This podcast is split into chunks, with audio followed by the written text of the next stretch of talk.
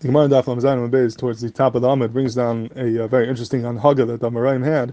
It says the Rav Kiikla Dardashir and Rav would go on, on a trip. He would he reached the city of Dardashir and Machaz Varmar. He would announce and he would say, "Man Havi Who wants to marry me for one day?" In other words, he was looking for a wife for a day. Rav Nachman Kiikla.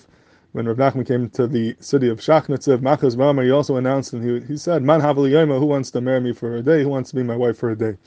And the Gemara discusses the halachic ramifications of this achraza of uh, getting married for a day. But about it's tzarech bir tuba. What's the pshat in this? Amarayim, kedoshim, and tahirim. We have no hasag in the madrega. Why would they want to have a wife for a day when they went to these cities? It's a uh, davar which is uh, tzarechin, tzarech bir. What's the pshat in this on haga? And there's a beautiful hezber that Reuven Margalis brings down, the shame his brother-in-law, Ramesh Mordechai Schweitzer. This is brought down very bekitzer in the Nitzitziyar on Yuma Dafid Ches, but more Barichas in his Sefer Pninim and Margalius.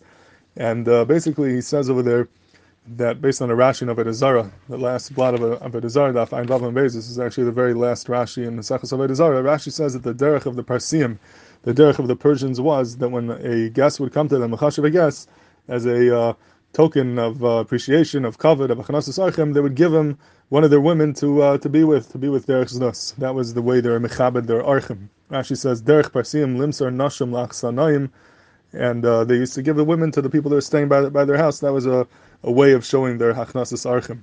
The Avastar Nasan is also much like that in Perk Desvav, that this was the uh, the, the minig, when Chashu people came, there would be Meiser Nashim to them to be with Bederech Znus.